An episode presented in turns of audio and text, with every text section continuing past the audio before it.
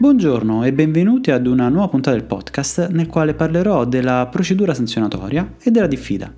Ricordo che tutti i richiami legislativi di giurisprudenza o articoli sono consultabili ai link riportati tra le informazioni della puntata.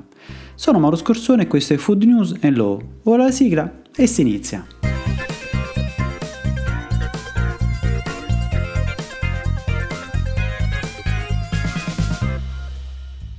Ci siamo lasciati lo scorso podcast parlando del decreto sanzioni al regolamento 1169 del 2011, nello specifico il decreto legislativo 231 del 2017, e per concludere l'argomento vorrei parlarvi del procedimento di erogazione delle sanzioni amministrative e della diffida. Indubbiamente non è un argomento fruibile e leggero, ma ritengo sia importante sapere anche questi aspetti così da non rimanere del tutto terrorizzati quando dovesse arrivare il primo verbale, poiché, come si suol dire, solo chi fa sbaglia, chi non fa non sbaglia. Il procedimento di erogazione delle sanzioni amministrative pecuniarie è definito nella legge del 24 novembre 1981, numero 689, e si compone di alcuni momenti principali. Il primo è l'accertamento. Durante l'accertamento gli organi di controllo assumono informazioni, ad esempio tramite ispezione presso la sede produttiva o presso l'attività commerciale se in riferimento a prodotti già posti in commercio e quindi in offerta al consumatore, e potranno effettuare rilievi fotografici o descrittivi. L'organo di controllo predispone un verbale di accertamento, il quale, essendo emesso da un pubblico ufficiale, farà piena prova fino a querela di falso. Il verbale, infine, verrà controfirmato dal responsabile aziendale che ha presieduto a tutte le fasi. Questo è un passaggio importante perché converrà a rilasciare dichiarazioni puntuali in riferimento a quanto accaduto, anche per eventualmente contestare quanto rilevato se ad esempio la verbalizzazione è incompleta o non riporta elementi ritenuti importanti. Il verbale sarà il documento utile sul quale poi si strutturerà parte del ricorso al provvedimento sanzionatorio. L'articolo 15 della legge 24 novembre 1981 numero 689 stabilisce una specifica procedura nel caso non remoto in cui si dovesse procedere all'accertamento della violazione mediante analisi di campioni. In tal caso, a seguito del prelievo dei campioni, il dirigente del laboratorio dovrà comunicare all'interessato l'esito dell'analisi. All'interessato è data facoltà di chiedere la revisione dell'analisi nel termine breve di 15 giorni decorrente dalla comunicazione dell'esito delle prime analisi. Importante questa fase in quanto l'interessato potrà partecipare tramite un proprio consulente tecnico, il quale verificherà se la procedura attuata dal laboratorio è corretta. Dalle operazioni di revisione dell'analisi è data comunicazione almeno 10 giorni prima del loro inizio, ma la legge non prevede un termine entro cui le analisi di revisione devono essere effettuate. L'esito della revisione dell'analisi dovrà essere notificato all'interessato. Ho evidenziato il fatto che tra l'esito delle prime analisi e quelle di revisione della legge non prevede un vincolo temporale, perché questo, nella maggior parte dei casi, comporta problemi alle aziende. Qualora l'esito dell'analisi evidenziasse un qualche problema sul prodotto, potrebbe essere obbligatorio avviare la procedura di allerta comunitaria con conseguente obbligo di ritiro o richiamo del prodotto. Ma se poi a seguito della revisione tale situazione non fosse confermata, allora il prodotto potrebbe tornare in impravendita e quindi ritirata l'allerta comunitaria. Più tempo passa tra un'analisi e l'altra e maggiore è il tempo che deve aspettare l'azienda per poter rivendere il prodotto. Questo potrebbe concorrere a creare problemi all'azienda, ad esempio perché l'alimento ha una shelf life particolarmente breve, oppure di fornitura dei propri clienti. Altro momento fondamentale è la contestazione o notifica al trasgressore, che in funzione delle violazioni sarà in linea di massima quasi sempre nei confronti del responsabile dell'alimento o anche il soggetto che pone in vendita l'alimento. La notifica deve avvenire nei confronti degli interessati residenti in territorio della Repubblica entro 90 giorni dall'accertamento ed entro il termine di 360 giorni per quelli residenti all'estero. Inoltre, nei successivi 60 giorni, l'autore dell'illecito amministrativo può conciliare pagando una somma ridotta pari alla terza parte del massimo previsto o pari al doppio del minimo. In tal caso il decreto prevede anche delle specifiche riduzioni, ad esempio il pagamento è ridotto del 30% se effettuato entro 5 giorni dalla contestazione o dalla notificazione o dalla notifica. Infine, se la violazione è commessa da microimprese, la sanzione è ridotta sino alla metà. Per chi si domandasse se la propria azienda rientra nella categoria di microimprese, devo richiamare la raccomandazione della Commissione Europea 2003-361 dell'UE del 6 maggio 2003, che definisce microimpresa l'impresa che occupa meno di 10 persone e realizza un fatturato annuo non superiore a 2 milioni. Se però l'azienda ha fondati motivi di ritenere di aver operato nel giusto, allora può non pagare e presentare entro 30 giorni dalla notifica scritti difensivi all'autorità competente, chiedendo contestualmente di essere ascoltata o in proprio o tramite un proprio rappresentante. L'autorità preposta al ricevimento dell'opposizione esamina i documenti e le memorie presentate, convoca il legale rappresentante dell'azienda, se è stato richiesto, o un suo rappresentante e, se ritiene sussistere la violazione, emette ordinanza di ingiunzione, determinando nel contempo l'ammontare della sanzione. L'ordinanza deve inoltre riportare i motivi di rigetto dell'opposizione. Ecco, i tempi nei quali si deve concludere tale procedura sono aleatori, diciamo entro 5 anni.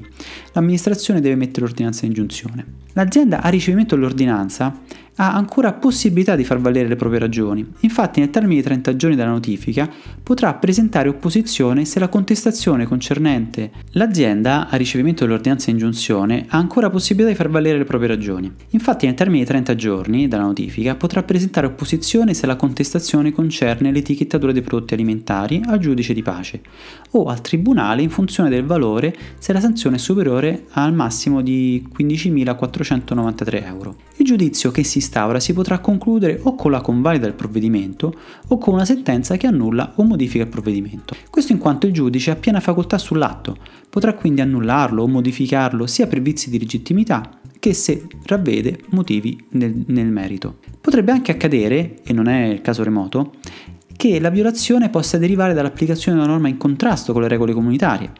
Il giudice in tal caso dovrà applicare il principio della gerarchia delle fonti e quindi dare applicazione alla fonte gerarchicamente sovraordinata, disapplicando quella sottoordinata contrastante. Nel caso in cui il giudice dovesse negare la disapplicazione della norma interna in contrasto con la norma comunitaria, allora potrebbe avviarsi la procedura di infrazione nei confronti del paese che ha emanato una norma in contrasto con la norma comunitaria. La procedura di infrazione ritengo sia desueta in questi ultimi anni, in quanto la Commissione non ha mai aperto alcuna procedura ai danni dell'Italia in merito alla pubblicazione dei decreti che hanno disposto l'obbligo di riportare in etichetta la provenienza del grano per la pasta, del riso o del pomodoro, che a suo tempo non sono stati notificati, ovvero non hanno correttamente concluso l'iter di notifica comunitaria. È anche vero che non vi sono state sanzioni amministrative in merito e comunque, seppure ve ne fossero, il giudice dovrebbe disapplicarle e annullare la sanzione. Se l'azienda non dovesse opporsi all'ordinanza di ingiunzione ed in assenza del pagamento, allora l'autorità procedente potrà avviare la riscossione delle somme dovute attuando la procedura di esecuzione forzata. Ma qualcosa in questi anni è cambiato. Il legislatore nel 2014 ha timidamente introdotto con il decreto legge numero 91, o anche conosciuto come decreto Campo Libero, l'istituto della diffida, ma come per dire vorrei ma non posso, aveva anche previsto una serie di limitazioni che finalmente quest'estate con il decreto legge 16 luglio 2020 numero 76 sono venute meno. Sarà sicuramente interessante seguire l'evoluzione di tale istituto, come ha fatto chi vi parla fin dal 2014, perché come avrà notato, se mi segui da ormai un anno, la legislazione alimentare è complessa e non facile nella sua applicazione. Pertanto può accadere che in buona fede si possa commettere errori in etichetta, ed è proprio in tali casi che l'istituto della diffida può essere di grande aiuto, perché invece di sanzionare l'impresa può, tra virgolette, educarla, come dovrebbe fare un buon padre di famiglia, comprenderne lo smarrimento dovuto alla difficoltà normativa e offrire la possibilità di porre rimedio all'errore. Vediamo, dopo questo sermone, cosa è cambiato. La precedente versione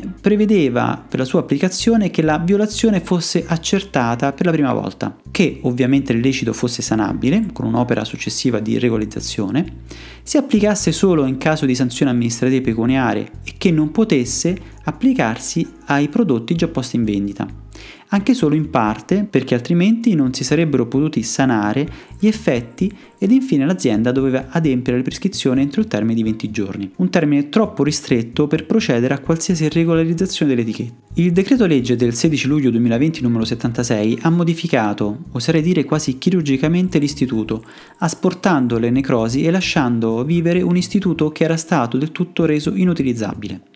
Il campo di applicazione rimane identico, quindi si applica per le violazioni alle norme in materia agroalimentare per le quali è prevista l'applicazione della sanzione amministrativa pecuniaria. Si applica ogni qual volta se ne ravvedano gli estremi e non solo per la prima volta. Il limite, che rendeva del tutto inapplicabile l'istituto, quindi l'impossibilità di sanare la violazione in caso di prodotti già posti in vendita ed in offerta al consumatore, è stato superato.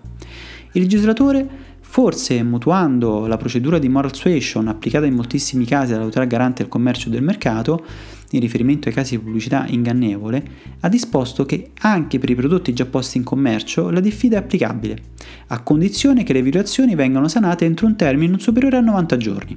La diffida non incontra più il termine temporale di 20 giorni, pertanto l'azienda potrà adempiere alle prescrizioni ed elidere le conseguenze dannose o pericolose dell'illecito amministrativo in un termine più congruo, appunto non superiore a 90 giorni, anche presentando a tal fine specifici impegni. Quindi se lo interpreto male quanto indicato, l'azienda presentando specifici impegni potrà disporre di 90 giorni per sanare errori o omissioni formali in etichetta, magari comunicando sin da subito al consumatore, nel frattempo adoperarsi per poter riorganizzare gli impianti di stampa o la grafica delle etichette, o più semplicemente approvvigionandosi di nuovi incarti. In tal modo il legislatore ha ottenuto, con tale previsione, di eliminare le conseguenze dannose e pericolose nel breve termine e dato modo all'azienda, senza eccessivi oneri o termini impossibili, di ottemperare. La diffida limita il ricorso a forme di tutela giudiziale o comunque a solo quelli strettamente connessi ad una differente o sostanziale interpretazione della norma, che richiede per l'appunto l'intervento di un giudice terzo.